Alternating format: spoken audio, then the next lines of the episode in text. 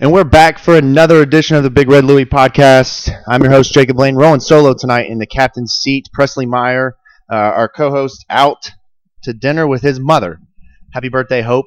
Um, and then Alex out to dinner with his fiance. I didn't get the memo that tonight was dinner night, but I'm not alone. We got a special edition of the show.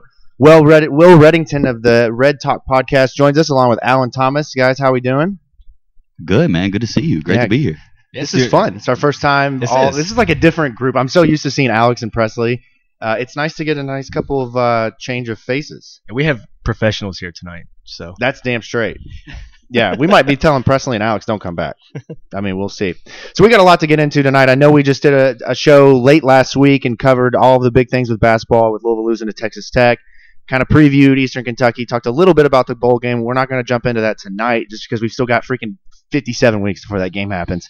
Uh, but there's a couple of things that I think are worth diving into tonight. Obviously, you've got National Signing Day, uh, the early period beginning tomorrow. There's a lot going on with football recruiting. Louisville basketball takes the hardwood again tomorrow night against Miami of Ohio, their last game before UK.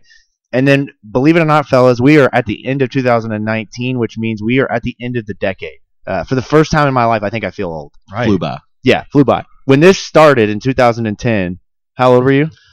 Oh man, like 16. 2010. Yeah, I would have been 17. I would have been a junior in high school. Okay, uh, I was 27. So, you were about our age now. yeah, I'm 26 now. I think I can never remember how old I am. So we're, we're going to talk a little bit about the decade. I think there's been a lot of good things, obviously, and, and across the the world of sports with Louisville, and there's been unfortunately a lot of bad. Uh, I would say probably equally amount of bad things as there's been good things. Looking at your topic sheet, it's it's about dead on. It's equal. Yeah, I, and this is just me thinking high level. Like I didn't even I didn't even get into some of what we could get into of the best and the worst of the decade, and that's why I took to Twitter because Twitter, whenever I don't know an answer to something, well, let me just ask Twitter. They'll hook They'll tell me the answer time, because every everybody, you got all the people who have like photogenic memories and remember everything, stuff I would have never thought about, especially considering at the beginning of the decade I was still in high school. So like, you know, there's been a lot of brain cell loss in those years of college and all the fun stuff that comes with that. So we'll talk about that. We'll talk about uh, the Mount Rushmore of Louisville sports and kind of put together what that's looked like for the last uh, couple of years and, and talk about some of the best moments of the decade and in the year on a strong point.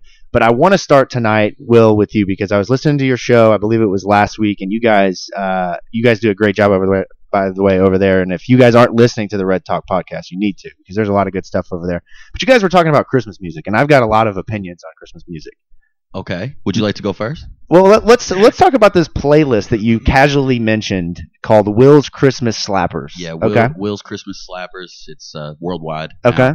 Uh, it's a pretty big deal. Yeah. I uh, have worked hard on it for Okay. around four years now. There's Oh, so this is like a growing list. Let me ask you this: Is there any NSYNC on there? Uh, of course. oh Merry- hell Christmas, yeah! Every year I got to lip sync that and Yeah. have my wife record it. that song beautiful. shreds. it does. It does. And uh, what about uh, Hippopotamus? Do you have that song on there? Uh, no. So uh, two Christmases ago, I have a little sister, and I think she was like seven, and she did the "I Want a Hippopotamus" for Yeah. Christmas thing, and uh, it became relatively like torture. Based. yeah, I want a hippopotamus for Christmas by uh, Gayla Peevey from. that's I not don't gonna know be what year. I throw on here. no, so that's Never, not one of Will's ever Christmas heard of slappers. that, So give me give me the top five songs on Will's Christmas slapper. All right, so "Run, Run, Rudolph" by Kelly Clarkson is my favorite. Okay. and I, that's a big thing with this playlist. There's a lot of great Christmas songs out there. Yeah. I try to find my version. And what do you look for in Christmas music?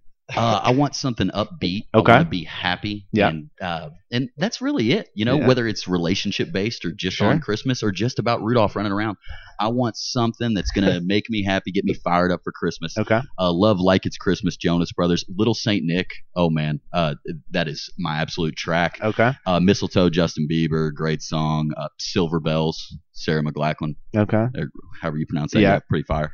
Uh, got some heat for putting Seven Rings by Ariana Grande on there. Yeah, see, I don't know that one. You're you're so modern. I was expecting, you know, the traditional Rudolph, you know, any kind of Santa, Winter Wonderland, Yeah. Baby It's Cold Outside. It- Like you're going full modern on me. Exactly. 2019 like jams. wonderful Christmas time. Love that one. You know, the choir of children sing their song they practiced all year long.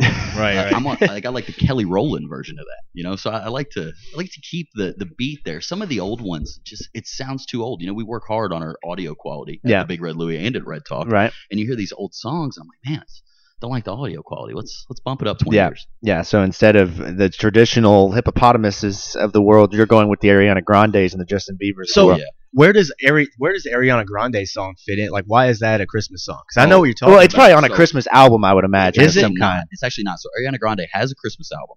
Slappers on there. Santa Tell Me, Last Christmas. But the Seven Rings Ariana Grande song is not a Christmas song. But it Okay. is the sample that they use is my favorite things, which kinda is a Christmas song. Oh, the Sound of Music thing. Boom. Well, she she yeah, that that's her Sound of Music sample. Yes, is that exactly. She She, like, okay, and that's a Christmas. Yeah, that was on TV the other day. Yep, so I I, did that to kind of throw the people a curveball. You know, they put Will's Christmas slappers on. They're Yeah. sitting around the fire in the tree with their family, and then Seven Rings come on, comes on, and they're like, okay, it's a nice switch. Yeah, I, I say, look, I'm all for it because in my family, my wife is a huge jazz fan. So like all of our Christmas musics are like songs in our record player that we have are going to be like your Frank Sinatra's of the world, your Michael Bublé's, your uh, your your Louis Armstrong's, like some of these old school jazz songs. And I'm like, babe, I'm just not feeling this.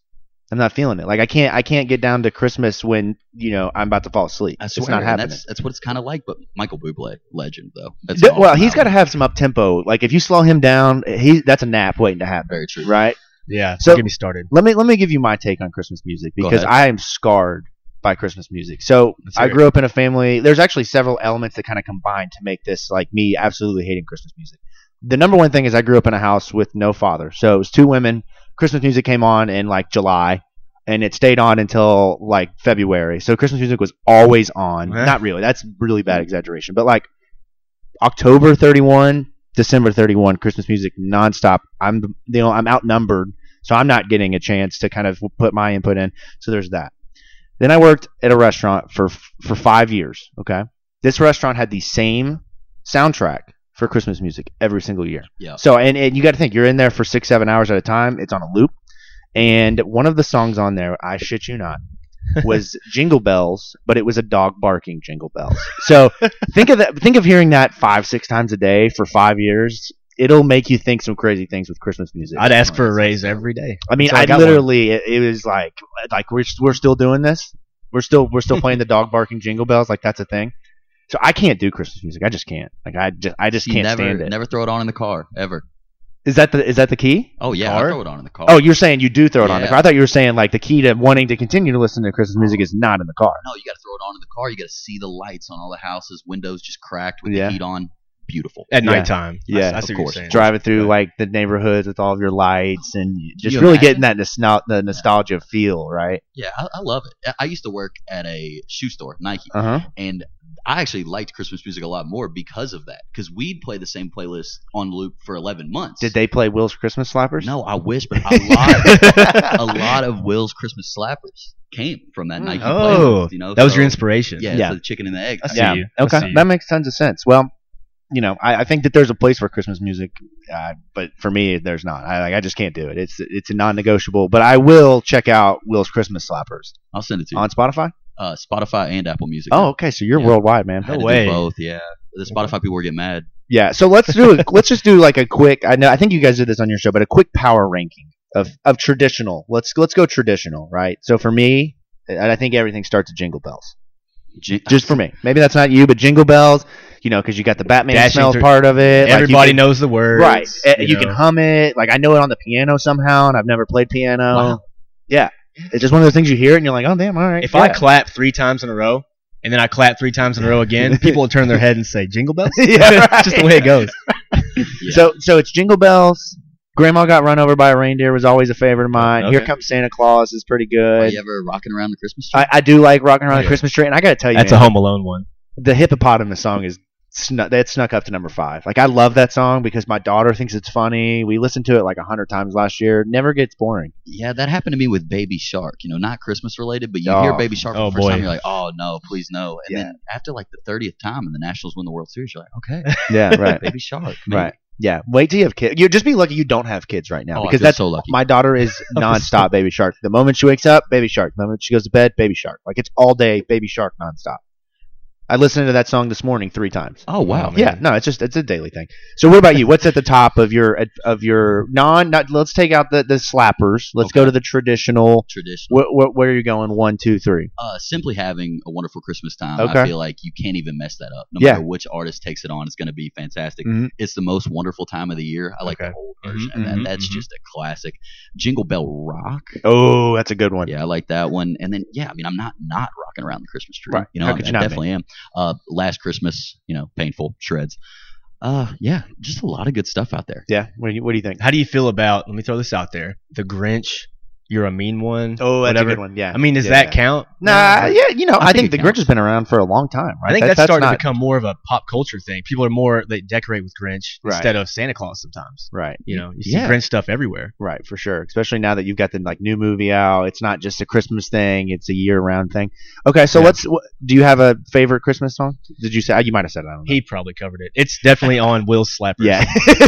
Whatever it is. All right. So if you're out there, do you have to give access to the people, or can they just kind of check it out by searching Will's Christmas Slappers? They can check it out. They can search Will's Christmas Slappers. It should come up. I have had some people ask me to send it to them, saying it was a private playlist. It is not anymore. So Okay. Uh, that's- For all of you out there, Will's Christmas Slappers is the move for this summer or for this Christmas time. Like, like there's nothing better than waking up uh, and going downstairs to your Christmas tree and turning on Will's Christmas Slappers. Like, it's Can't argue with it's the tradition that everyone needs to adopt. So let's move on. Let's actually talk some sports because that's what we're here to do. That's what you're here to listen to. Tomorrow, as I mentioned earlier, National Signing Day. Louisville is expected to hopefully sign the 20, 23 out of the 24. We know of one who I don't know what the dude is doing. He just keeps flopping back and forth with the graphics. It's kind of getting annoying. I think he's starting to slowly realize he's like. I think Louisville fans don't see it yet. He's trolling. Like he's trolling Louisville Mm. fans big time. Chubba. No, no, no. I'm talking Josh Griffiths Oh, uh, defensive Big end. Country, Yeah, so big country. Uh, so for those of you who don't know, was committed to Florida State, backed off of his Florida State commitment, committed to Louisville, and then wasn't at Florida State. Now he's at Louisville. Then he wasn't at Florida State. Now he's at Louisville, and now I think he's sold 100%. Still committed to Louisville for the time being, but I- I expect him to sign with Florida State tomorrow. Yeah, deleting his Twitter bio and all that. You know, I'm glad that I. I, I, well, I shouldn't say I'm glad. I like I just this landscape of recruiting is just becoming the weirdest thing to me, and the the people who like have to cover it for a living, God bless them Oh Mm. man, I can't imagine. because there's nothing worse than having to cover moody 18 year olds. That's that's why I always like haven't really followed recruiting as closely as I probably should. It's just it's tough dealing with 17 year olds changing their minds. Right, exactly, and it's nonstop. I mean, it happens, you know, every day. You've got players flipping, and the thing that's really interesting about college football, you don't see in college basketball, is it's a dirty recruiting game. I mean, you're because you're committed in basketball. Typically, players don't continue to take visits. They usually kind of shut things down. They do start to kind of get some, you know, some the the cold feet. They'll back out of their commitment. Whereas in football, dudes are just taking visits all the time. Like it's just That's where a- the money it- is. It's just know? a thing. That's the yeah. product. Yeah. So I mean, like you had a you had a Louisville player this weekend who uh, who went and visited Pittsburgh and, and reading on some of the forums online, he went to Pittsburgh because it was a free trip. Saw that. Like, I mean, that's pretty cool, but you know, that's that's the world we live in these days. Players are trying to get social media famous. It's it can be rather frustrating, but uh, I digress. So Louisville will sign, I would imagine, 22, 23 players tomorrow.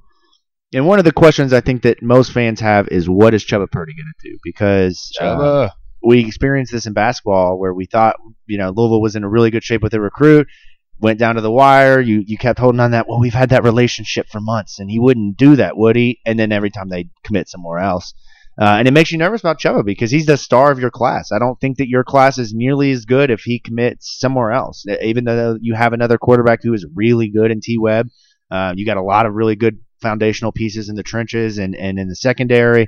Some more skill weapons coming in that, that will bring speed to Louisville that we've not seen. Three or four guys who run four three forties like it's nothing. I mean, it's going to be uh, you're going to see a lot more of that deep the the deep play uh, or the deep passing game that we saw this year. But what are your guys' thoughts on Chubba? Are you nervous? Are you not nervous? Are you just kind of wait and see? Like, what are we thinking uh, as a whole here? I'm nervous personally. Uh, you see Chubba post that picture in his Florida State uniform with the new coach, and it just doesn't feel or look like it's going to go well for us. Uh, Alex Hornibrook's gone. James Blackman is only a redshirt sophomore, so he's going to be back next year. And I think it's clear that Mik- uh, Cunningham is probably better right now and shows more promise than Blackman.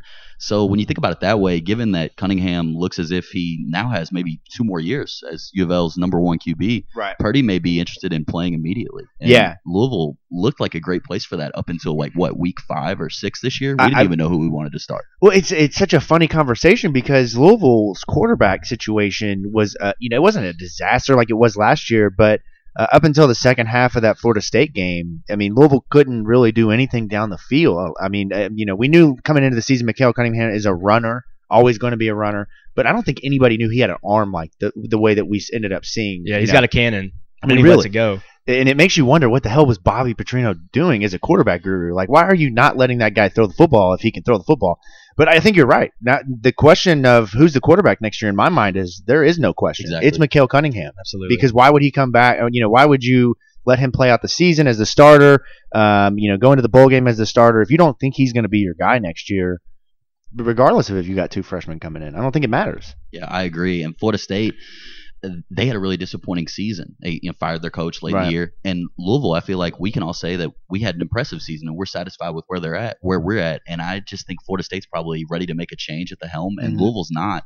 And Purdy seems like he's ready to go right now. And I, I never thought it would come to this, but Right. Florida State makes a coaching hire, and then suddenly they're taking our players. Yeah, and it's it's also one of those things that you in the world of recruiting, you don't really know the behind the scenes and the ways it, it works because on the surface, when Florida State offered Chubba Purdy, it didn't make any sense. There's no connection there. Then you start to do a little digging. You see that the coordinator who uh, Mike Norvell hired from Auburn had actually been at Arizona State prior to that with Norvell, had a connection with Chubba Purdy. You know, very tied in with the Arizona recruiting scene, and it makes perfect sense. And the thing that they can offer now, like you said, is playing time. Louisville can't offer that. yeah, that's true. You know, I mean, maybe maybe next year Evan Conley doesn't. You know, in in those scenarios where you're going to play a second quarterback, maybe it's Chubba Purdy instead of of Evan Conley. But without seeing him, without being able to kind of figure out whether or not he's good enough to play right away, you know, it. it I don't know. I, it's one of those things where you know. You, you think it's a big loss, maybe it's not. I mean, maybe you know, maybe it's a better thing to have one freshman quarterback coming in than two. I, I don't really know. What do you think? There's a few projections out there, you know, saying that Pur- like Purdy's probably going to come here Mm-hmm. and Griffiths will go to Florida State. Um, I'm just kind of hoping for. I'm hoping that it maybe it's not a trip for him, but maybe it's an experience for him. Maybe he needs to see the other side Yeah, real quick, see if the grass is greener. yeah, Um, and maybe talk to his buddies. I know, I'm sure he's made friend, you know, friends here already. And, Right. Uh, you know, maybe he's made friends on the road too. But maybe he's listening to mentors say like, "Hey, you know, you've got a good situation, a good coach. Um, you know, just all around good. You know, feel for for you know the city of Louisville, the Right. university. You know, maybe he's a good fit here. Yeah, and, and and with with that, you make a good point because um, you know with Chubba, the, the, we haven't really heard much from him the last several months, and I thought that was a good thing. But maybe it's not. I mean, I, I really I don't know if maybe he soured on you know the expectations of playing time. I really don't know. Uh, but I think for Louisville fans, that's the big thing tomorrow. And uh, I don't know if he'll sign with Florida State tomorrow. I would expect probably not. But the biggest concern, if he doesn't, is him not signing at all. I think if he doesn't sign at all, that probably means he's gonna, you know, obviously he's gonna push it till February. Sure, he's gonna yeah. give Florida State a chance, um, and it, it just kind of makes you nervous there. But in terms of direction of this class, what are you guys thinking? Do you feel like, you know, regardless of rankings, do you feel like Scott Satterfield and his staff have something to work with here for the foundation moving forward? I think this class. I mean, I think things only go up for Louisville football going forward. I, there's no reason not to believe that. I mean, who who doesn't want to play for Scott Satterfield? That's what I don't get. Like, I, even if this class doesn't impress you as much as maybe you had hoped, I think the classes going forward will.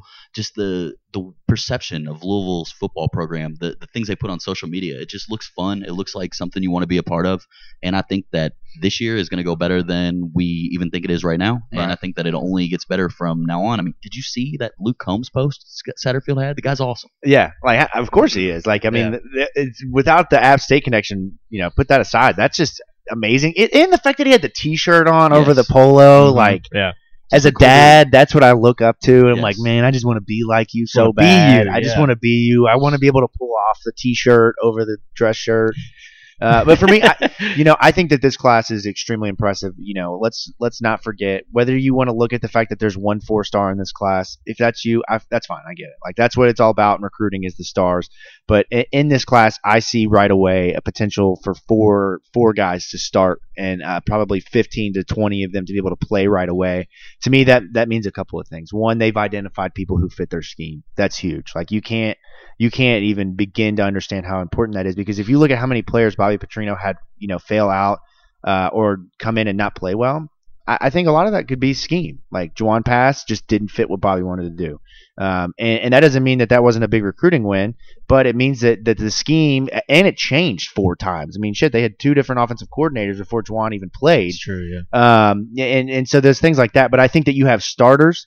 You've got reserves who I think are going to come in and, and play. You win at the offensive and defensive line, which is we saw against Kentucky, and I will continue to to just really tip my hat to Kentucky. I hate to say it, they dominated Louisville on the offensive line of scrimmage. In the I mean, they just all game. killed it Louisville. was ugly. Yeah. Their defensive line was bigger, stronger, faster, meaner. Uh, and and that's not on that's not on the staff. I'm not going to put that on the staff. I mean, obviously you want them to play better, but they have only so much to work with. And bringing in five offensive linemen or four offensive linemen, three defensive ends, a couple defensive tackles is really going to change the way the Louisville operates. Then here's the other one, Christian Fitzpatrick let's not overlook how important that is Man, because he absolutely. is a lot like what I thought with David Johnson in last year's class. David Johnson confirmed that Chris Mack was going to be doing things the right way. Worried about David Johnson leaving because he was from Louisville, had been committed previously to Louisville. Had he not committed to Louisville and Chris Mack, it would have made you say, hmm, what's wrong? It's huge. With Christian Fitzpatrick, it's the same thing. He's been around this program since he was in eighth grade. His brother was, you know, a recruit in 2014, 2015. Uh, he's seen Lamar Jackson. He's seen the Heisman. He's seen what they can do at their best. He's also seen the program absolutely fall on its face. Um, and for him to believe in this staff, de- and let's not even forget, he decommitted from a program that leads the country every single year in passing. As a wide receiver, that's your dream to want to play for that, right? I mean, because you're the star there. Absolutely. And for him to come back to Louisville only confirms that Scott Satterfield and them have the foundation set, and they're just needing the guys to take off. I think you're going to see more of that too. I mean, he, he wants, he probably wants to be just like his big brother. I mean, and how awesome is that for Louisville fans? Like four more years of another Fitzpatrick. Yeah. exactly. I think I think the most attractive thing for Christian to come here was seeing how well his brother's doing, and probably after the game, his brother's calling him saying like, you know, this is great. You got to be here. Yeah. You know, Yeah, so and we- attractive. we talked with with their dad with Greg Fitzpatrick earlier in the season, and one of the things that, that he really kind of harped on was, you know, th- there was a lot of worry up front with wide receivers of are they going to get the ball enough, and I think that there was some concern about that down the, the stretch of the season with McKenna only throwing the ball about 15 times on average.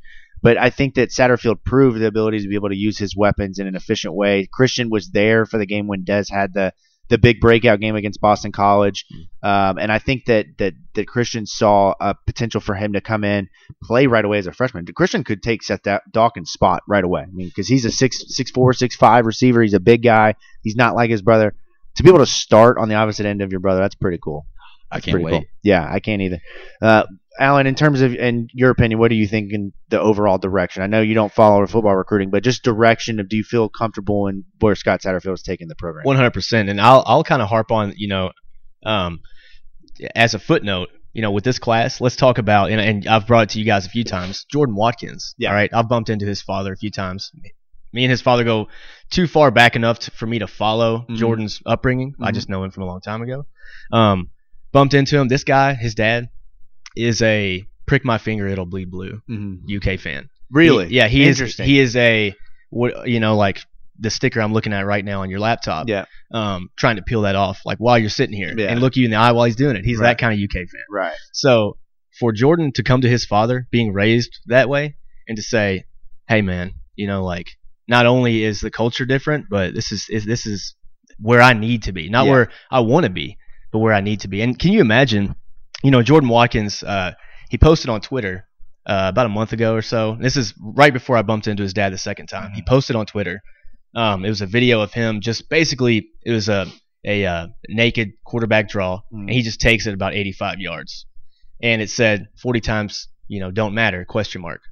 Um, so I talked to his dad about that. I'm like, as a father, you know, you see your kid, your 18 year old, put that on Twitter, like, what comes to mind? And he's like, yeah, well, you should have seen the second 40. Like that Yeah. first 40 was fast. When he starts leaving those other guys, he's like, that was faster than the first 40. Right. So, um, you know, I mean, to like I said, to be able to convince a kid like that to switch. I mean, that's that's that's insane. We Yeah. know how crazy this rivalry is. Yeah, and I I've I don't know if this is true, so I'm gonna put this out here, and I should probably have some kind of like ignorant sound to play before I say it. But I heard that Mark Stoops texted Jordan Watkins after the Louisville game and told him, "You get what you deserve." So Whoa. that kind of tells you about the the direction and the culture of the two programs. And Jordan saw what he wanted to be a part of, and I you know I can't blame him for that.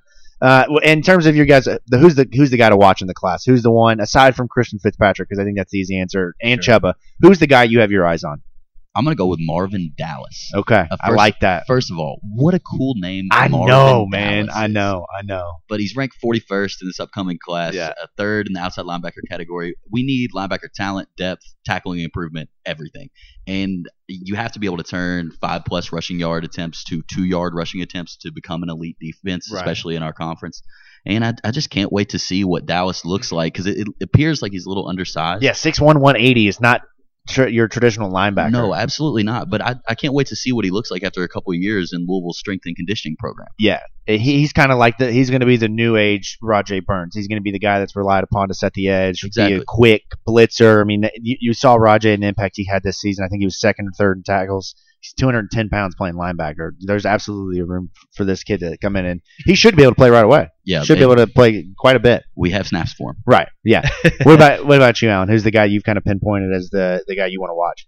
Um, I'll go with you, you know what? I'll go back to my guy. I kind of uh, you know put too many facts uh, a minute ago, but Jordan Jordan Watkins. I don't know where we're gonna put him, but there's so many things you can do with this kid. Yeah. I mean, he is a uh, you know I, off the top of my head probably top 100 athlete, top 50 athlete in Yeah. the country. I mean, he's he's fast. This kid's fast and he's athletic. Um, he's he's he's strong. He's 18 years old, and this kid's as strong as you know some of the starting quarterbacks you see across the country. So, um, you know, like I said, he you put the ball in his hands, he can do many things with it. Yeah, and that you saw how dangerous that can be with Tutu Atwell this season. I mean, whether it was coming around the backside of the offense, uh, you know, in uh, in the, the orbiter role, whether it was going deep. I mean, they did use him in so many different ways, and you're going to see a lot of the same thing with Jordan. I don't know if he'll play offense or defense. I have no idea. Yeah. I, trying to think about where you put him. I mean, there's there's probably five slot receivers already on the roster when you bring everybody in from this class. I don't know what they do. That's a good problem to have, though. Yeah, it is. Yeah, it is. I'm going to go with Trevor Reed. Trevor Reed's an offensive lineman. It's not a sexy pick by any means, but Trevor Reed is as plug and play starter as they get. They'll lose Mekhi Becton, obviously. You expect Adonis Boone to step into that role. Tyler Haycraft, who was he really brought the physicality on the offensive line this season. Uh, I think Trevor Reed will, will will match that and take it to a new level. 6'5", 285 pounds. He's got JUCO experience. Um, he's a big body. He's physical. He can move. And we saw how dangerous Mekhi Becton was getting into the second and third level of blocking. I don't remember Louisville ever having a guy like that. Uh, Trevor Reed is certainly not Mekhi Becton, uh, but he's going to be a good piece who can start right away um, and kind of combine with a lot of the pieces they brought in last year at the offensive line to, to help take that group forward. So tomorrow should be interesting. Uh, whether football is your thing or not, recruiting is your thing or not, tomorrow is when you'll start to hear this, the coaching staff tell you what they like, what they see, because obviously they can't talk about it yet. That's always what I really enjoy. I want to hear about what we saw, especially with some of the guys who play different positions in high school that are going to be on the opposite side of the ball in college. Like, what did you see? Uh, that'll be really interesting to me. So, it'll be definitely something to watch for. Tomorrow, also, Louisville, Miami of Ohio. Don't want to spend a lot of time on this because my Ohio sucks. Uh, I'm gonna be quite honest with not- you. The fact that they're five and five is very, very. Uh, I don't know how that happened. They've Yeah. lost four of their last five. They lost to Evansville by 14 points. Yeah, lost to Wright State twice. Yeah, Lost to Wright right. State. But Which the, That's and the twice. weird, the weird con- non-conference home and home is a very weird thing to me. I think Belmont and Lipscomb do that too, because and they play, I think, you know, a couple miles away from each other in Nashville. But anyways, It's an Ohio thing, I guess. yeah, I guess it is. But uh, they they don't have a ton of talent. I was listening to their coach on with Mark Ennis this evening, and he just kind of stressed the fact that you know we're a young team. We've had a lot of injuries. Their best player, who declared for the NBA draft last year and came back, was injured within the first, I think, ten seconds of the game. Their man. first game of the season. Uh, they're a small team. Uh, they don't have a whole lot of talent, and Louisville shouldn't have any issues with them. Um, but, but but let's let's kind of go higher level here because obviously this is Louisville's last game before they, they go into a ten day break before the UK game. Which is Eh, way too long. I, yeah, opinion. we're going to talk about that because I think that's an interesting thing because Kentucky is the complete opposite of what Louisville is heading into that game in terms of schedule. But to you guys, what's the biggest concern that you have? Obviously, you go undefeated into Texas Tech. That game was a just a just a clunker. Uh, then blow out Eastern Kentucky, where you still see some you know some signs of things that might be worrisome, but you see, obviously you see a better performance. What what is it for you guys? I know you're both basketball guys. What is it that kind of stands out? For me, I have a couple things here.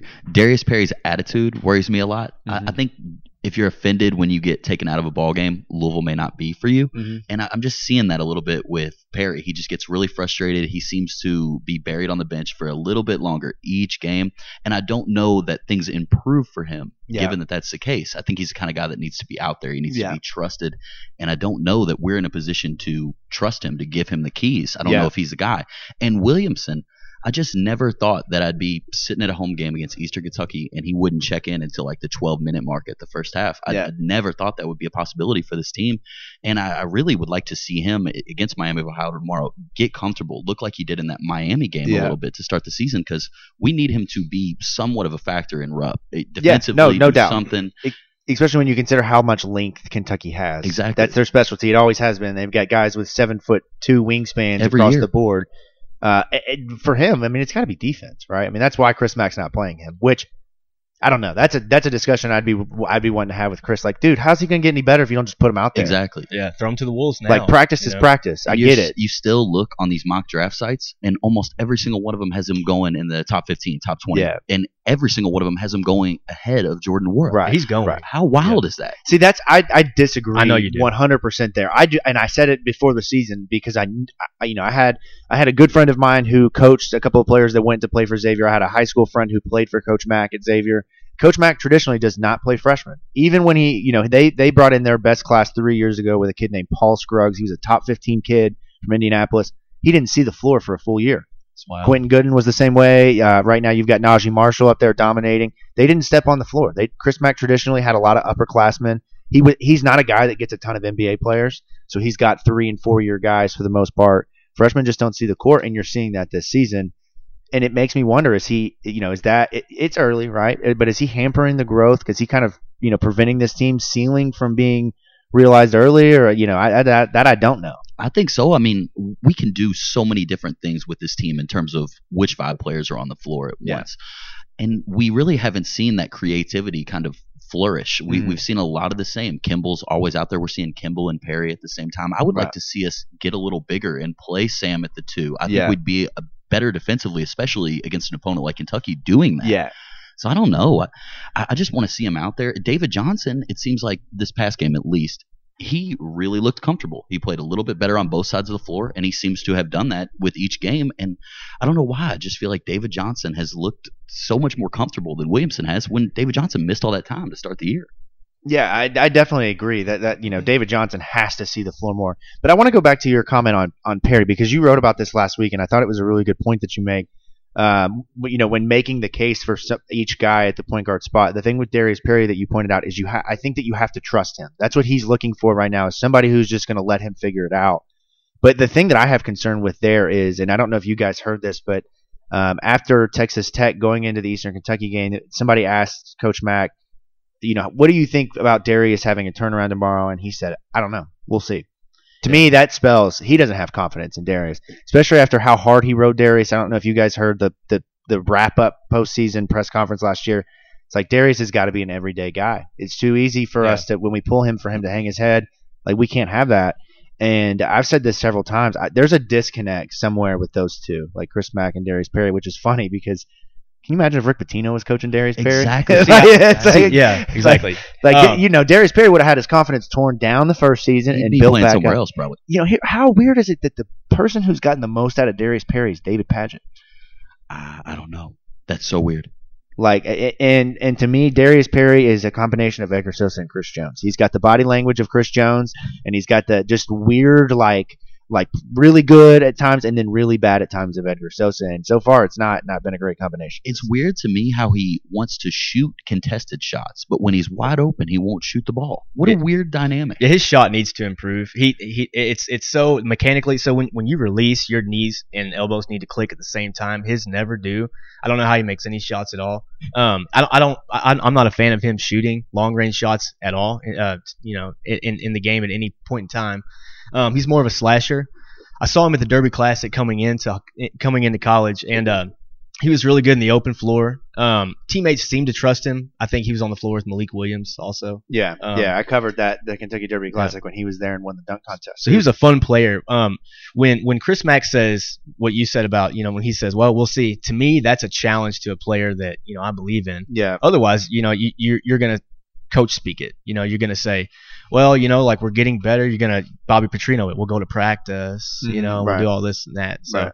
Um, I, I think that's that's a challenge, and I, and you know these kids listen and see everything. You know they're Yeah. they're all over the place. yeah. And with with Darius, I, I just I can't wrap my head around it because at times it looks like I mean let's be let's be perfectly clear. His teammates love him. There's no denying that. He was in the Because gold he is- jersey, right? Right, before the Texas We Tech talked game. about that last week. I don't understand how could you have the gold jersey and go in and play like that. exactly. And to me, it looked like the last couple of turnovers. He was like, I don't care. Exactly. I don't care. Six turnovers in the game, and then it, the turnovers, at least to a fan, you're watching the game and you're thinking, well, that was Darius's fault. Yeah. And then he's immediately getting on his teammates about it. It- Yeah. It's like the worst kind of thing you want to see, you know? Yeah. And, And- that's our point guard. The other thing that you pointed out that was really interesting to me is, you know, one, Darius and Fresh, why are they on the floor together? I don't understand. They're essentially kind of clones of each other in a way. I think they do a lot of the same things really well, and they do a lot of the same things pretty bad. They're kind of the only two players that we play that can't really shoot the three ball. Yeah, and the thing is, is Fresh was a Fresh was a good shooter at, at St. Joe. He was a scorer. Romage pointed that out earlier. Yeah, and that's another thing you pointed out in your article was that you got to let if he's a scorer, stop asking him to be a passer. Exactly. And Matt continues to put him in lineups where he's the one being asked to facilitate the offense. And I don't understand He's that not because be that's not what he's yeah. done. Right? He is mm-hmm. not. He is not Cunningham. Right. And and the fact that and I don't know if that's what they are asking him to do, but with with with Fresh in the game, my expectation is he's going to be the guy who you're trying to get the ball to to score.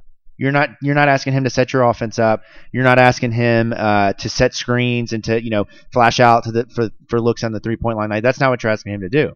You're asking for him to to control the ball, you know, operate in the pick and roll, be able to attack downhill, uh, being able to kind of you know whatever it is. Like you've got to ask him to score and make a move. yeah, right. And the other thing is he falls down a lot. I uh, yeah. I, I have heard that. I've heard so many people say that, and uh, I need to watch tape So, because okay, I don't notice. I'm gonna give you guys a challenge for next game. It's not just him. There's something about this team. They fall down so much. I, Malik Williams falls down every play. Let's make I it a drinking game. Yeah, it, it really they is. fall down, We talked about this last shot. week too. Like, why? It's just the weirdest thing. I've never seen such coordinated guys. Just like Fresh fell down on a layup against Texas Tech where he was wide open and fell down. Like it's like stuff hurts yeah, man. like it's he clanked one off the side of the rim. It's things like that that I don't understand. But um, I like the idea of Ryan McMahon and David Johnson. Yes. I think that that both of those guys give you uh, somebody who can set the offense up. I mean, Ryan McMahon had what six assists against Eastern Kentucky. his passing's been incredible this season. He- Yeah. He, doesn't like last year. Turnovers were his issue. He would ball fake, get the guy off his feet because they have to respect his three point shot, and then it's everything that he did after that that fans didn't like. The Yeah. drive, the floater attempt, the kick out that got stolen. Yeah. And this year he's really not turning the ball over all that much. He's smooth, man. That alley Yeah. to Steven Enoch was that was a thing of beautiful. And, and. Darius had a nice one too in that Yeah. game. But uh, that Michigan State game, as I pointed out in the article, that game last year, we gave Ryan McMahon the keys in that game. He was bringing the ball up the floor. We're, Yeah. we're screening for him. He has 24 something points, and we win that game against a team who made it to the Final Four last year. And Ryan's only gotten better. I just don't think it would hurt to try it. you Yeah. know? Yeah. Yeah, but the thing you have to worry about with Ryan is longer, more athletic guards. So For the sure. Florida States of the world, we saw last year that Florida State game. Ryan was a walking turnover Some meltdown. because you're limited when you're smaller. You're not as physical.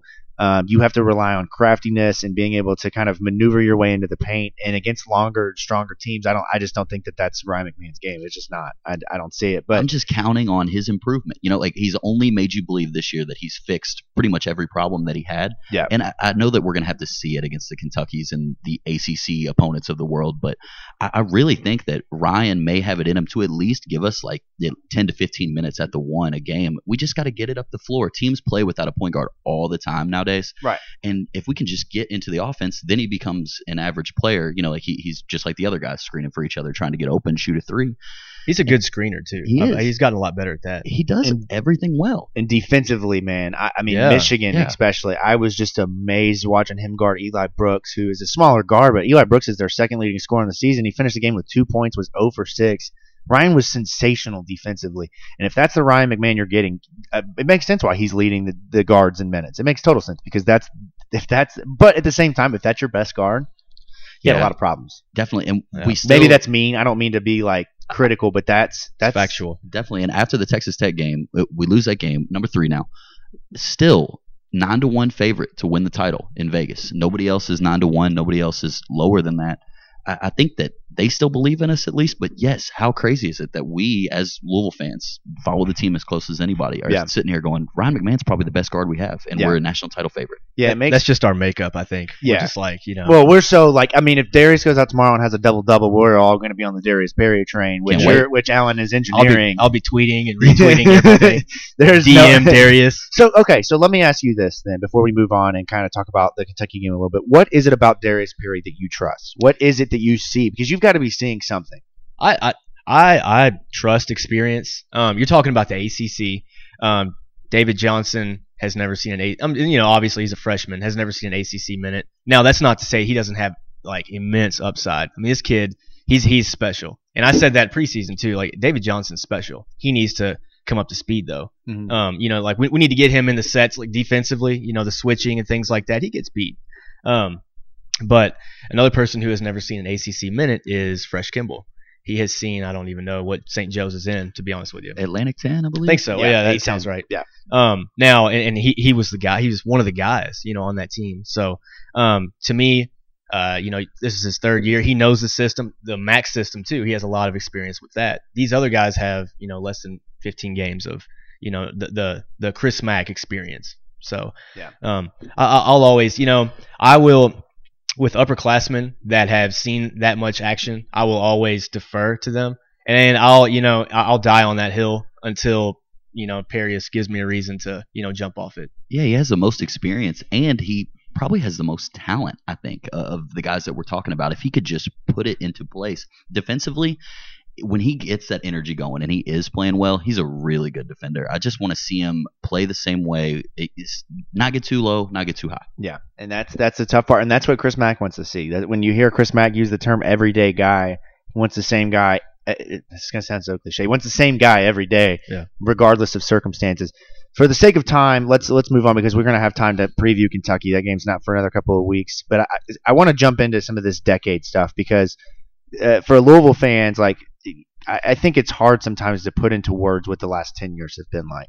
You know, for me, I grew up thinking I was never going to see a national championship. I, I legit have told people, you know, when I was when I was 15, 16, 17, 18, I'm never going to get to live to see Louisville win a championship. I just eh, there's too many teams. Eh, I just don't see it. And sure enough, in 2013, so you guys probably don't know this about me, but I lost my best friend to suicide about three weeks before that national championship game. And that was that was bigger than just a moment that you know mm-hmm. of, of a team. That was that was just being able to kind of uh, be very thankful for a program who uh, I, you know has been a mainstay in my entire life, and, and to have that happen a couple weeks before, and just you know it, it- a lot of things that kind of made that moment so special. But there's so many good moments in the decade. I mean, it, the list is endless. Absolutely. So what what are the top? Uh, we can we can just kind of go off. of We don't have to put a number on, but what are some of the moments outside of that championship that stand out to you guys in the in the decade? Football, basketball, women's basketball, baseball, soccer. I mean, we've been I mean, Louisville's been good at every sport for the last ten years, which is wonderful. Yeah, the Final Four in 2012 really stood out to me. The infrared kind of breaking that barrier of Mhm. getting back for the first time since 2005. And also looking back on even more now, like I had Kyle Kuric on Red Talk, Mhm. developed a relationship with him. You realize what a special guy he is and all he went through to get him Right. to the Final Four to get to that yeah, point. And even with the loss to Kentucky, I just look back at those awesome games we played along the way. That Michigan State game, Draymond Green's last game, Yeah. when we had Swabshire in the corner and mm-hmm. Gorgui Dieng hits a mm-hmm. three. It, Right. it just felt like it was meant to be. And then, man, that Florida game was when gonna we were down and comeback, out, Yeah. yeah. and it was Chane Behanan. We're gonna clear out, win this game for us. It it was uh it was a really special run, and I'll never forget it. And that 2013 championship, that, the Big East tournament, that part of it, you know, that Syracuse that game. Syracuse game. I think I've watched that game over more than any other Louisville game of all time, just because that run is so incredible. You just keep looking up. It's a Trez dunk. It's a Van Yeah. Tip in. It's beautiful. Because so like- many great moments. in that game, like w- that that game is overlooked. That was like the key. That was one of the key moments in that season. Um, it, I mean, if you look at you know, you know, we got down by I think we were down 17 and a half. Yeah. Um, and then you know every Louisville fan in there, you know, is listening or I, I was listening because I was at work, or listening or watching, and you're just thinking, well, I'm turn this off, you know, or I'll, I'll give them a minute to get it together. And they just came up, they came storming in the second half. Yeah, eh, so the, that's a great point when you talk about 2012 because, uh, and I think Rick Pitino has talked about how uh, pro, like improbable of a run that that team had no business being in the Final Four, but it, there's something to be said for teams that have you know the the recipe, right? So you got veteran guards, you've got you, you know you got good coaching, uh, just the schedule that works out. You get hot. Uh, in 2012 and 2013, they got hot. Uh, what about what about the Sugar Bowl? I think for me, for football, that's the highlight. Um, you could talk about you know potentially Scott Satterfield being hired. I know that's really new, but that's a big deal um, in terms of the the best moments because I really think that this guy's going to change the way the program runs. But that Sugar Bowl with Teddy Bridgewater, that team, Charlie Strong. Um, I just will never forget Florida fans telling everybody how much they didn't want to be in that game, Oh man, and then just getting They their have to ass play kicked, Louisville. man. Yeah. Yeah. I, I was at that game. I barely got to my seat in time for Terell Floyd to take that to the house. Oh my six. gosh, I'll what never a beautiful that moment. man. And I was I was in New Orleans for a couple days before that, and every fan we saw is just chomping at us, doing Yeah. the Gator chomp. Right. We're Goodness gonna we're gonna kill you guys. And it just didn't go that way. Teddy gets hit by Bostic. It, Teddy played such a flawless game, and uh, my favorite part is they they try to do that onside kick, and then first play. Teddy to Damian Copeland, top off, game over. Like, Yeah. Yeah. it, there was just nothing like it. And I think the 2012 and 2013 run, eh, they were surprising at times. You know, we get down and we're, we're getting worried, but that that game, I did not expect that at all. So just having that type of euphoria and not expecting it was Yeah. really something. and to to with Teddy Bridgewater, he was one of those guys like you just had to take advantage. Like we got to win something with him now, Yes. or else I don't know. And this is obviously pre Lamar. Like we didn't know Lamar was coming. Right. We thought at the time this is as good as it gets. Right. Teddy Bridgewater was fantastic. He was an incredible human being, great player. Really led Louisville the way that you would want, and for him to be able to to go out with a win like that, I mean that was. I mean, it was it was crazy. Uh, what about let, let's we'll keep going down the, the list here. What about Louisville's first uh, berth to the College World Series? I, was it 2000 and was it Is it 07? Uh, Seven was the well? So first so one, so, and oh, then- so the 07 So my my a good family friend of ours played on that team. Was very familiar with that of how big of a moment that was for the university. But I'm talking Yeah. in the decade that first trip back, and I cannot remember what year that was. I, I was it 12 or 13? I really can't remember. I, I want to say it was 13, the first one back. we know 13 was big. You know, I, I I know they made it back that year. I Yeah. don't know what I don't know if that was the first year back in the 2010s. Yeah, and I'm gonna be uh, complete- completely honest with you. I don't remember a damn thing about that, but I remember making. I was in college when it happened, so I remember that, and I remember uh, Sutton Whiting played shortstop on that team. I had Sutton was a good friend of mine in college. I had a blast hanging out with that guy, and just kind of hearing, you know, that the inside stories of what happened for that that season was great. And I feel like I'm leading. I'm leading the Lizards. Uh, Somebody else take this because So I have this- no idea what happened that year. This this decade, College World Series appearances in 2013, 14, 17, and 19. That is incredible. Yeah, Like, and it could have been the year with the Cal State Fullerton Exactly. foul ball, which we'll get into that in a second. one of the worst moments. One of the worst decade. moments of the decade. Like, um, but for Louisville, not any means a powerhouse in baseball. And the Dan McDonnell hire, I don't think anybody saw him turning Louisville. I mean, my barber tells me all the time he used to play for the Louisville club baseball team before they had a Division One baseball team. And it, it like the fact that Louisville's now been in the World Series six times is unbelievable. And Five the- times, whatever the number is. the Louisville baseball program kind of sustaining excellence throughout that really tough year we had, where we made it, you know, we NIT team in basketball, Mhm. and then football comes around, two and ten. The baseball team just never missed a beat, and I, I'm a huge Louisville baseball fan. I try to watch every single game. Huge baseball guy, watch every Cubs game too, and it, it just meant a lot to me to like turn those guys on and know that they're going to bring it every single day or night, and that's what you can just expect from them Yeah, every and- year now. and would have liked to have had a championship by now. I think that they were close enough on a couple of, of, of chances, and I think it's coming. Yeah, I do. I do too. I think it's. I think they, they might have the group this year to finally get it done. Uh, but and kudos to them. What about Lamar Lamar's Heisman Trophy run? Uh, probably one of the most improbable moments in Louisville football history. I, I mean, we all knew Lamar was special, but I don't think anybody saw that season going the way it did. And it started with I think it was Charlotte, the first game of the season where he had seven touchdowns in three quarters. Really kind of set off what was going to happen. Syracuse obviously comes the next week. He hurdles the defender into the end zone. Probably the most iconic football moment for Louisville, I would say. Yeah. Um, That's going to be the trophy, I think.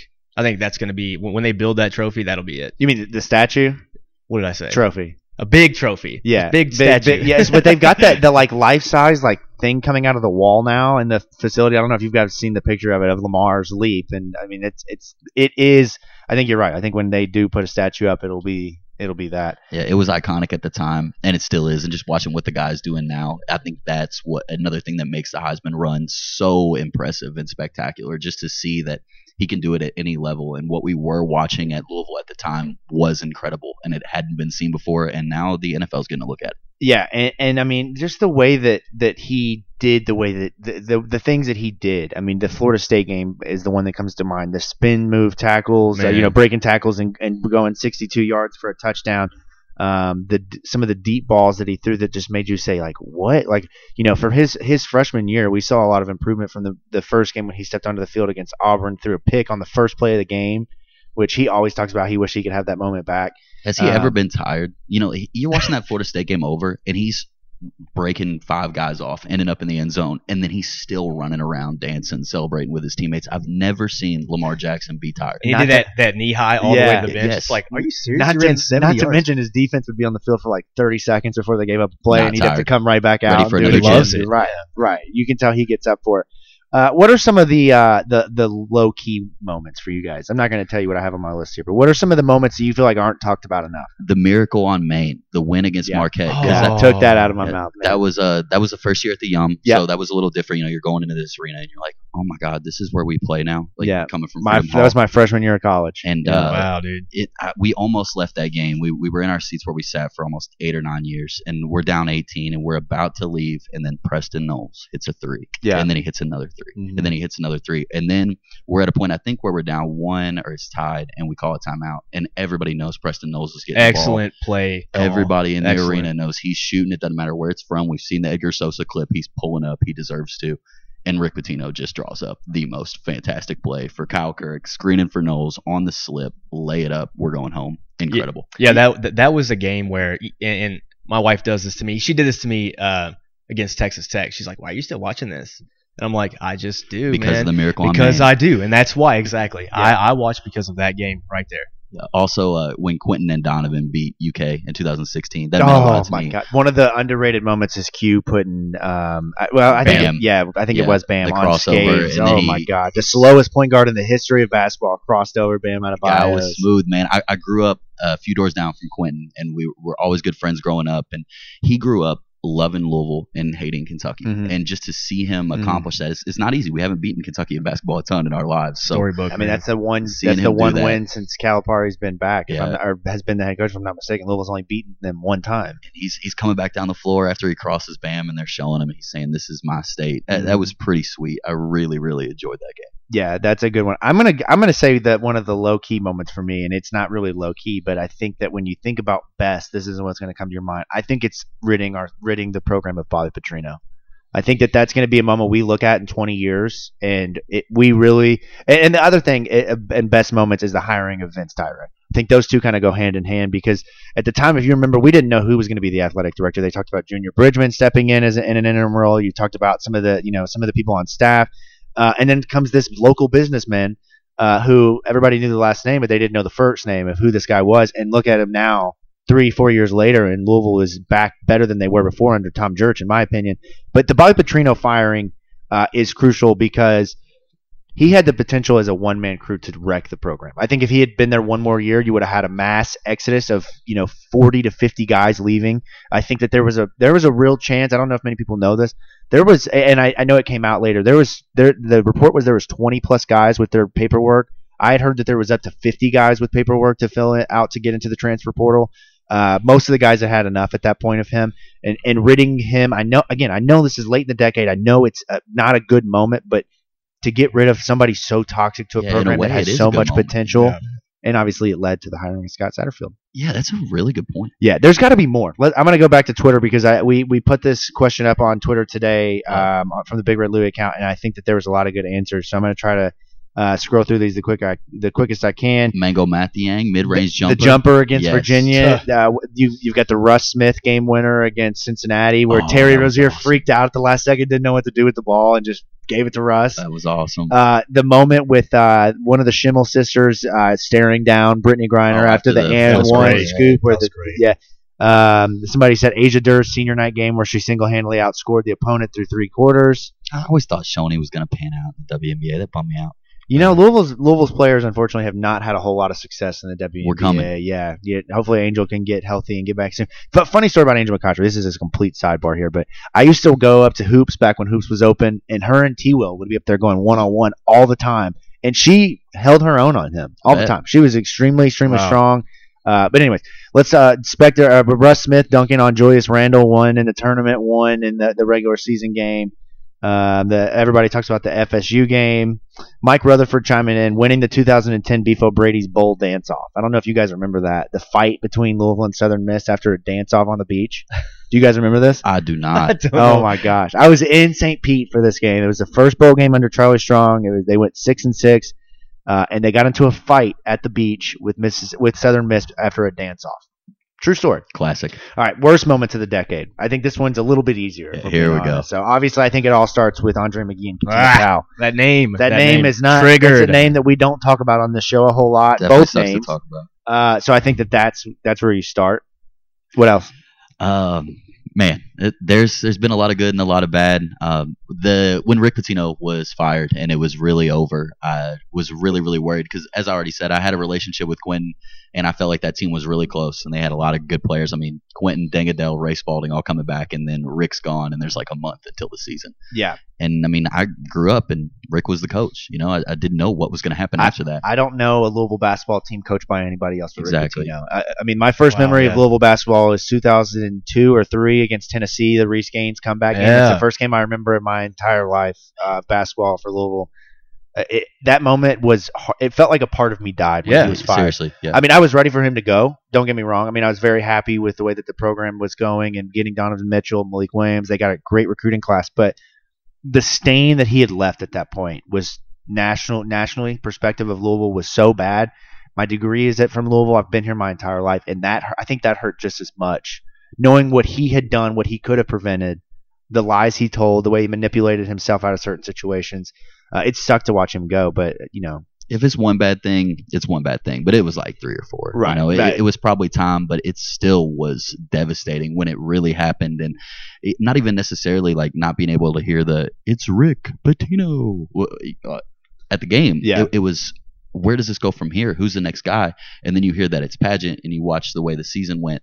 I, I think that as a whole was probably the worst for me. Watching Quentin leave the way he did that, that NIT season. yeah, And the by far the worst moment of the decade for me was the DeAndre Hunter banked in three. No, for Virginia. I forgot about Dude, that. I didn't even make another my name list. that triggers me. Yeah, didn't Uh, even make my list. Goodness gracious, I would. man. dude, That was that was that was the worst.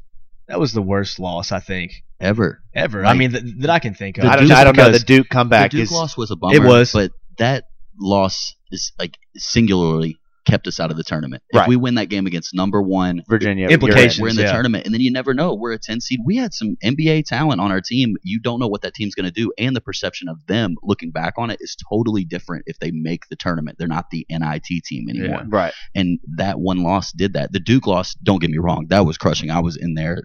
Oh man, like what a rough night. Right. But that Virginia game, I've never seen so many Louisville fans leaving the Yum Center so mad. It seemed like everybody was ready to fight each other. It was just not a good place to be. the guy that was sitting behind me left with 30 seconds to go, and he's because he, knew it was just weird. I mean, or not 30 seconds, about 30 seconds before he hit the shot, I should say. Yeah. because he knew he was just like, here we go. Yeah, with that with had to that Duke game, I I just it, and it's I think it's part of being a Louisville fan. Louisville Louisville blowing leads is not new to Chris Mack. Like that's been a thing for years. Louisville has let teams get back in, and it's it's sports in general. But that game, I remember sitting there at halftime telling my buddy I was up at Roosters, said they're not going to win this game. Louisville's going to lose. We played Joker and the Thief, and then I swear they went on like a twenty-one to four run in the last four minutes, and it, That's the worst when it's the reverse effect Right, of Joker and the Thief. they Because Joker played and the the Thief song. is undefeated. Like it is no lie. They and uh, let's let's talk about this for a second because this is the first time I've ever been with you two.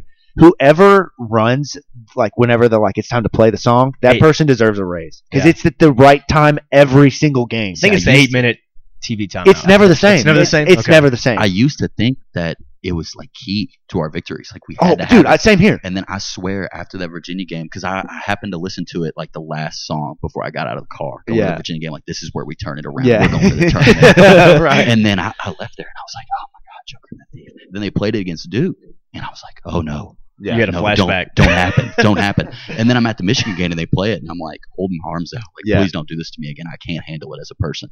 And thankfully they didn't. Yeah. So now I'm okay Yeah. with it, but it took a while. I always get worried they're not going to play it because like they wait so long, like it's not the right time, and then it gets to be where they can't play it. But like I've seen them play that at like a thirty second mark in a game or like a minute mark. Like it's it's, it's it might be the same now, but for years they would just play it at the right. I mean, they're just so good at Yeah. judging when to get the crowd going. Like it's amazing. They're like, you know what?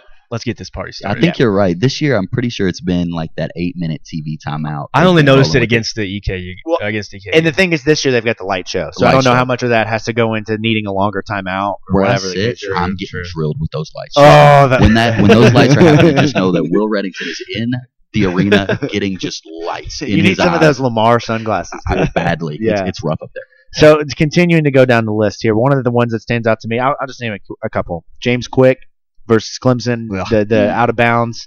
I still believe Clemson cheated with the with the line marker. It doesn't make any sense why it was so far away from the field. Whatever. James Quick also the year before took the wrong. uh, If you remember, he Louisville made the big comeback against Clemson. Uh, he, I think it was Will Gardner, I believe. yeah, they they hit him on a perfect pass, and he somehow was caught by a safety that was in within 40 yards of him when he caught the ball. I mean, uh, it took the wrong the wrong angle. So two years in a row, you could have beat Clemson. The DeAndre Hunter, Hunter shot against Virginia.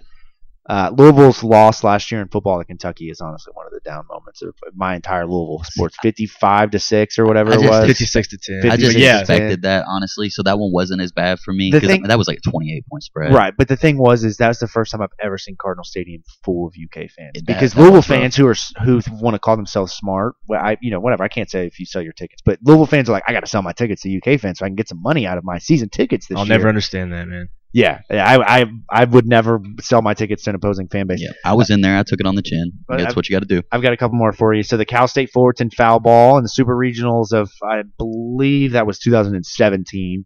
Uh, which is interesting enough. I go to church uh, that weekend, and Dave Stone. I don't know if you guys remember this. I don't know if you know who Dave Stone is. Dave Stone used to be the pastor at Southeast. Dave Stone just so happened to be sitting right outside of the fence. He took a video of the ball landing outside of the park, and the ball was foul. Like he How took a about video of it landing foul, uh, and it made it even worse because Louisville should have won that game, should have gone on to a World Series, could have potentially won it all that year. And that Yeah. team was really, really good. Stuff like that is is why you see review being implemented more and more in college sports and in all pro sports now. You can't make mistakes like that that literally alter history. Got to Yeah. get it right. Yeah.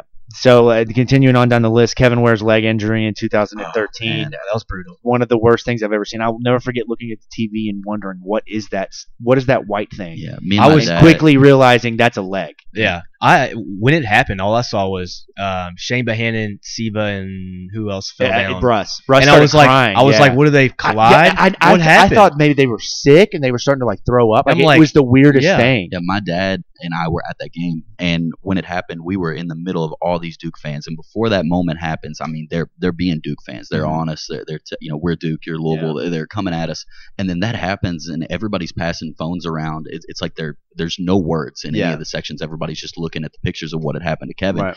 And from that moment, you know, Duke, uh, I think they they were right with us, either leading and like the Duke fans weren't cheering anymore. It Yeah. was such a weird situation to be a part of. It was just somber in there, and then we just put it on them in the second Yeah, that half. that role in the second half because that Duke team was so good. To be able to go out and dominate like that, that's when I knew Louisville was going to win the championship. Yeah. I really did. I mean, I know it sounds cliche to say, but the way they played against Duke in the second half of that game after what happened was amazing. Kevin Ware was so effect. important. He was Yeah. so important to that team. He came off 16 points against Oregon Mm-hmm. the the round before, and you're like, man, this Louisville team has nine guys that are all really good, and Yeah. we can afford for guys to have off nights, and we can still win this thing. And then wears out, and you're like, man, that's that's the only thing that could have held us back. You know, if we had an injury like this, and that really, like, it was kind of the opposite for me. I was like, of of course, you know, something's going to happen, but thankfully we rallied around him. And what a year! Yeah. Uh, two more. Self ban from the NCAA tournament. That Oh. to me, that's the one I've highlighted here. That's the one I just still don't get. I left work that day, just walked out. I, so I worked at the KFC Yum Center when that happened. I will Oh, never, wow. I will never forget sitting in the, the lobby of the offices watching the press conference and just wondering why, why That was uh, right after we beat North Carolina too. yeah. right? I mean, and that's when Louisville was Louisville had beaten Duke. They were really coming into form of looking like a team that could win it all. And the more and more I think about it, and obviously, you know, retro, the, the hindsight is twenty twenty, whatever the saying is. You know, there's a lot of things we don't know of what would have happened there, but Uh, you give me a team with with that team had seven NBA players on it, seven NBA players on that roster. Yeah. Uh, you give me that team again with that same situation, no self ban. I think that team is winning the championship. they- they- Damion Lee was so special that year. such a likable guy. What a terrible way for us to send him out. And we had just proven we can beat the best, like literally Yeah. a couple days before. And then you hear that, and I, I thought it was a joke. I was actually working at Nike, and a customer told me, Yeah, "Did you hear Louisville's not going to the tournament?" I was like, "I'm heading home. yeah. I'll see you. You can have somebody else Yeah, help I'm out." done. Yeah, and this obviously this is the most recent Louisville football's two and ten season, which we highlighted as that being potentially the best moment of the decade. So, a couple more things I want to hit on here. Player of the decade. You guys tell me who it is in your opinion and why. All, all sports. Let's let me let me open that up. Every sport Louisville has: baseball, soccer, basketball, football, women's basketball, all of it. The player of the year for Louisville, or the player of the decade is who? Are we talking just at Louisville or what they've done after? No, I know- just, I know what you're just, just for their time at Louisville. I was gonna ask that too. Yeah, Yeah, because ju- that definitely matters. But yeah, no, it definitely does because it, it makes a player like Donovan Mitchell it, it puts them into the equation. Whereas Donovan Mitchell, people always want to have the argument of where Donovan Mitchell falls in the greatest of all time, which in me, it's nowhere. I mean, he's it, not in the top 50 because he played two seasons and he wasn't Donovan Mitchell. Like that Donovan Mitchell is not the Donovan Mitchell we see now. very fair. So let's go back to just their time in Louisville. And let me, let me let's throw out some candidates here. We can let's start. Yeah, there. yeah. So the, I think the obvious ones are Lamar Jackson, Russ Smith, Peyton Siva, Luke Hancock, Montrezl Harrell. Get into football and Lamar Jackson, Jaire Alexander, um, Teddy Bridgewater, DeVante Parker. Uh, basketball, even you could throw Jordan Nwora in the conversation for for women's basketball. Um, uh, Ma- uh, Myisha Hines Allen. You got Asia Durr, Shoni Schimmel. Um, I'm sure there's a lot more there. I am not an avid women's basketball watcher, which I'm ashamed to admit that. Uh, but I, so I We're can't better. remember a ton. Yeah, well, I've got a daughter now.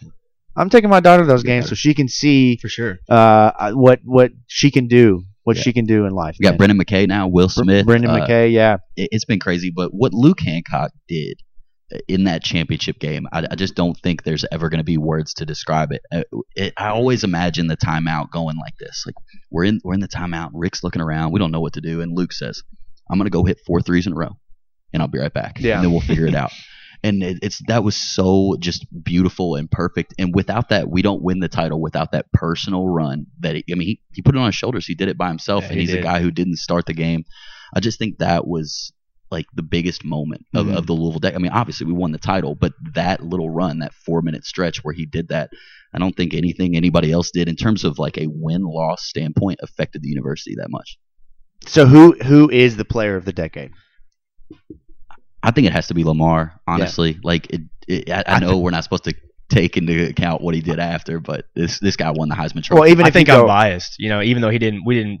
I don't even know if we won a bowl game. We won a, won a bowl game with him. Right? yeah, Just one game, the Music City Yeah. Bowl in 2015. But I'm, That's I think I'm just so biased Yeah, because of what, yeah, because of what he has become. I think I'm just biased. Like up Yeah. here, I can't get it out. He to me, he's he's just so special. Yeah. you know. And and I think that in terms of the thing that makes Luke Hancock and Lamar Jackson similar is the hardware that they collected, right? Whereas, you know, obviously Russ and Peyton, Montrez, uh, you know, Shoni to an extent, same with some of the other baseball players, they don't have the hardware that those two guys have to Yeah. make them special.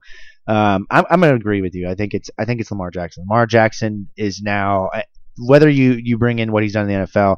Lamar Jackson at Louisville was a trendsetter. I think that there's people who are from the area from where Lamar was, whether they, they live there or even if they're across the country, who saw him and say, I want to be like him. Every Exactly. quarterback, Lynn Bowden, every quarterback that can run at all Yeah. is like, I want to be like Lamar Jackson. Or they called, I mean, when Micale Cunningham got here, they called him Mini Lamar Jackson, which is, you know, a, a slap in the face to Lamar Jackson. No offense to Yeah. Micale. Don't think he tell would tell Louisville you. fans yeah, that. Right. but- Dude, it's like, that's a player, I don't want to ever hear a comparison to Lamar Jackson. we love you, Micale. Yeah, I, right. I think uh, I don't mean that in a bad way. No, no. Continue to express I think that. Teddy is is right there though. I, I Mhm. don't know that if Teddy Bridgewater wouldn't have been what he was, that Lamar Jackson even happens. Like I really believe that Teddy kind of set that groundwork for Lamar No to doubt. be at Louisville. And uh, what that guy did, our, our program it was good, but 2009, 2010, you know, like those years they, they weren't great. And then Teddy came in and made us great. He got us to the Sugar Bowl. And I, I hate to keep bringing up negative moments, but one of the one of the other worst moments of the decade for me was that loss to UCF that we Yeah. had Teddy's senior year. Uh, because you would have been right Bortles. back. You would have been right back to the to the you know to the BCS game. we would have been potentially undefeated. Yeah, yeah. probably wouldn't have gone very far in the in the AAC. Yeah, but you know we were right there. That was such a tough year to be in the AAC. man. Yeah. the AC. Yeah. So uh, so we've kind of gone through that. Let's talk. I saw this on Twitter today, so I, I will admit that I stole it. But let's let's talk Mount Rushmore of the fine. decade. So you got to put you got to put four people. And I also had to look up how many people are on Mount Rushmore because I thought it was five, but Definitely it's actually four. It's four, yeah. Yes, yeah. Definitely you guys are much better at geography than me. So who is your all's Mount Rushmore of Louisville football for the last decade? Of Let's- Louisville Let's start with? Louisville football. Yeah. All right, I think you go Lamar. Yep. I mean, put Teddy on there. Um, I guess you go. I mean, do you go Jaire? Um, or do you go? Do you? I mean, w- there has to be a defensive player on there. Yeah. Um, so I'm not sure. I mean, there's there's several to choose from. There, there is. I have Lamar Jackson, Teddy Bridgewater, Gerod Holliman, and DeVante Parker. Okay, that's it. That's that's where I was at. I was going to say Gerod Holliman. Holliman, the, yeah. the 14 interception season was unreal. It's weird especially going into considering a the game. guy. People tell you now the guy can't tackle, can't cover anybody, but yet he came down with 14 interceptions and won the. The I forget what the the award was for the best. Jim Thorpe. Yeah, the Jim Thorpe award. He's such a good guy. He was on Red Talk too. He, he's one of the nicest people I've ever met, and it, it's so cool, kind of like connecting the dots now. Like just you know, you turned on those games to see number eight, and it wasn't Lamar a couple years before, Right. and you you literally are, are watching these games like when's Gerod gonna intercept a pass? yeah. You know, and the my it started with that Miami game, the first one of the year, and it, it was really an incredible run that you just don't get to see. And I think we were lucky enough to see that in the prior decade with Elvis Dumervil. Yeah. You're waiting for Elvis to score a touchdown. You want to hear him go Elvis, Yeah. cool, Right, Dumervil, and and Gerod was kind of this decade's version of that. Yeah, it- oh, and you could even say the same with like Mario Urrutia with their own special music. Like, just kind of became its Oh, own man, how character. sweet was that? Right. It became he became his own character with the hot rod thing. Like, yeah. Yeah. I thought that was really cool. I, I went Lamar Jackson, Teddy Bridgewater because you have to have quarterbacks, right? The quarterback's kind of like your president of the of the organization. And you don't want to have to choose between those two. Right, right, right. And then Jaire Alexander because I have in my time as a Louisville fan, I obviously I didn't see uh, Sam Madison, Ray Buchanan. I didn't see some of those special secondary guys.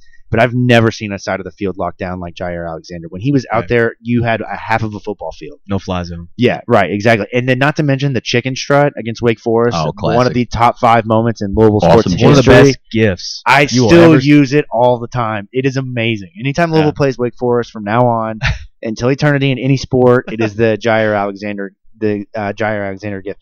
And I was going to say something. Oh, the, the one thing about Gerod Holliman that was really interesting. This is not something anybody will ever talk about, but if you think about it, how lucky Louisville was with safeties for about four years. They had, if you remember, the Hakeem Smith and Calvin Pryor. Then you transitioned into James Sample and Gerod Holliman.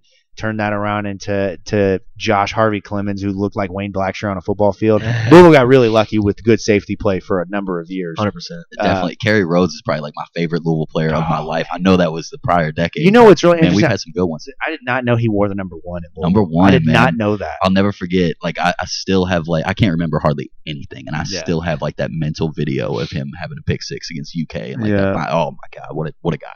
All right, let's move into basketball, and this can be a, a combination of of men's and women's, considering the arguments that Louisville Twitter has had the last several days. We're not going to segment this by sex or, gender. We're going to segment this by basketball. So, what do what do you guys have as terms of the the all decade team?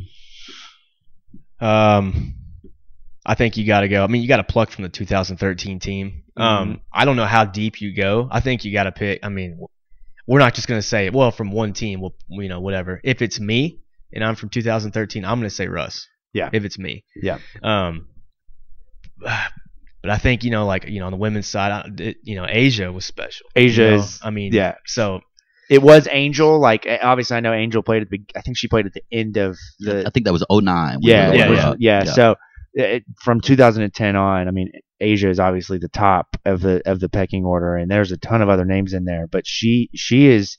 We we wrote an article last year uh, when Louisville was on that run. She, in my mind, is one of the top, not not women's. She's one of the top basketball players to ever step foot on the floor for Louisville. yeah, she was nasty. Her, I, think it was her senior night.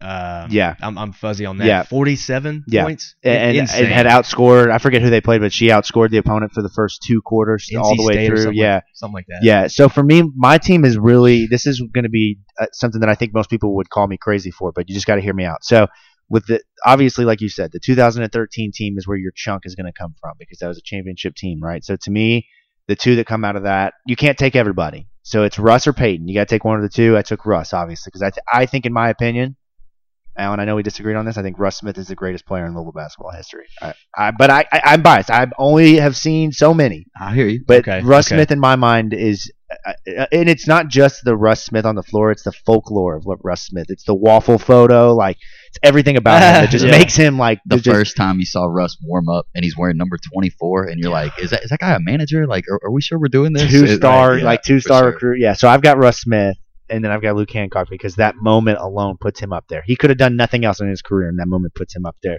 And then I went Asia because Asia is the most dynamic scorer I've ever seen.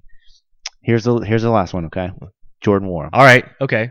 I'm, I'm with you. Right I think that. Jordan Nwora is. Uh, I because I think Russ is the best player in program history. Jordan Nwora is the best scorer I've seen, and I've seen a lot. I've seen, you know, I can go down the list. I've seen uh, Francisco Garcia. I've seen Taquan Dean. I've seen Reece Gaines. I've seen Russ Smith, Peyton Siva. Like I've seen little Damion Lee. Like I've Donovan Mitchell. I've seen Louisville have a ton of guys who can score.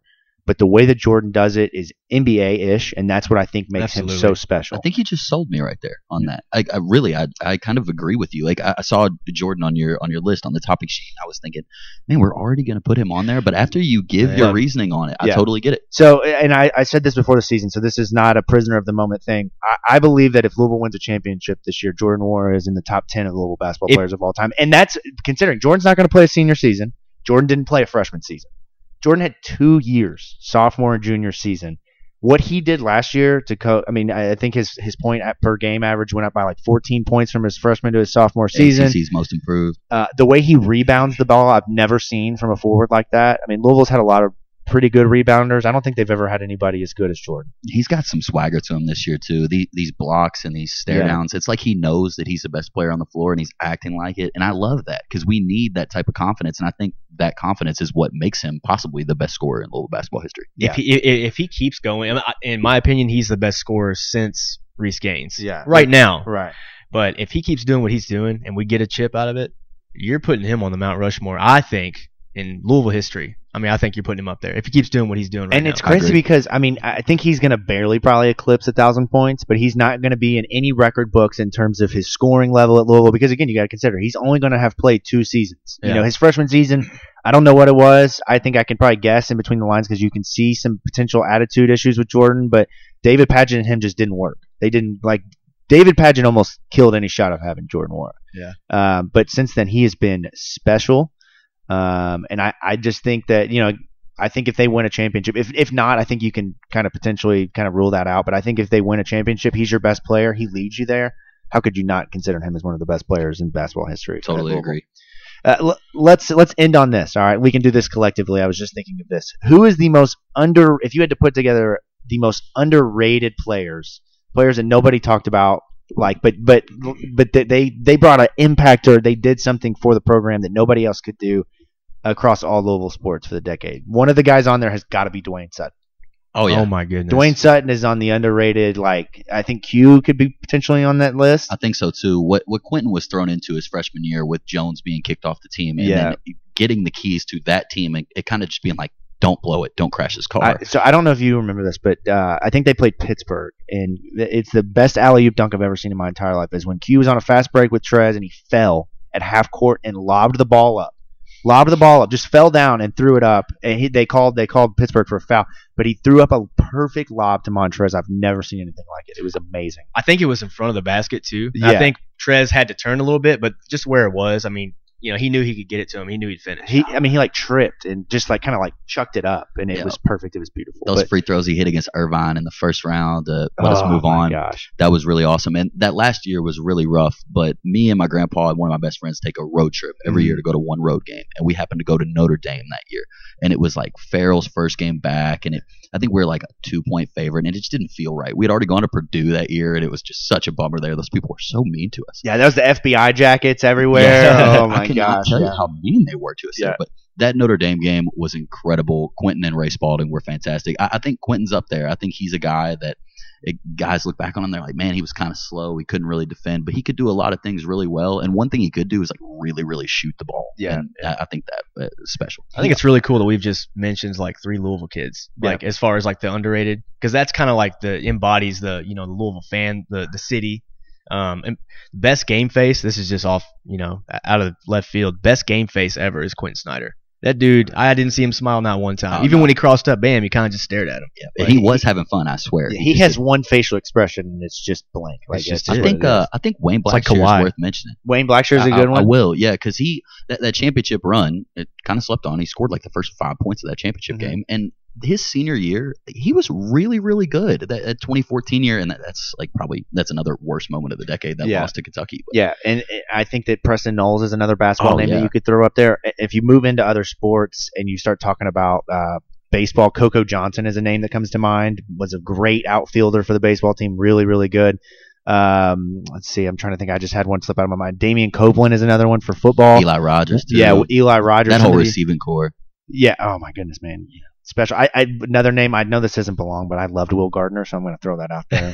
Will Gardner was We'll was amazing. The bridge I, I love that man. bridge year, yeah. Got to know him pretty well in college. He is one of the best people I've ever met. Reggie Uh, Bonnafon too. Reggie Bonnafon is a Reggie, man. perfect Yeah. one, man. Malik Williams at running back. I don't know if you guys remember him. Yeah. Played, this, played with Reggie. Was the dynamic. first Malik athlete. Williams. Yeah, Yeah, the, fir- yeah. the Malik He Williams played with- before the Malik yeah. Williams. He played with Day and them, right? Yeah. I think on the same But, team. man, uh, Reggie, that, that Notre Dame win is another like one of the best wins of the decade that we that we have, and he did that at quarterback, and now to see what he's doing now is On the really, really road. cool. Yeah, on the It's road. unreal. and not to mention he lost his father just a few months before. I mean, absolutely unreal what he did. Uh, and, and I got to tell you guys, I- I've seen a lot of stuff this year with DeVante Parker, obviously having a big season, um, and Lamar Jackson, Teddy Bridgewater. But the moment this season that really like gave me the feels was the Reggie Bonnafon 84 Oh, yard yeah. touchdown run because I was I, I'm not going to say I was like e- took it easy on him because I thought that he they continued to give him the ball at running back in Louisville and it just wasn't working and I was trying to figure out can we just do something else because he's not a running back. Yeah. He didn't have instincts to find open holes, but to see where he's at now, man, he is perfect for a team like that. He is a hard worker. He's going to give you everything you need no matter where you put him on the field. Those guys are invaluable to locker room. So, Absolutely.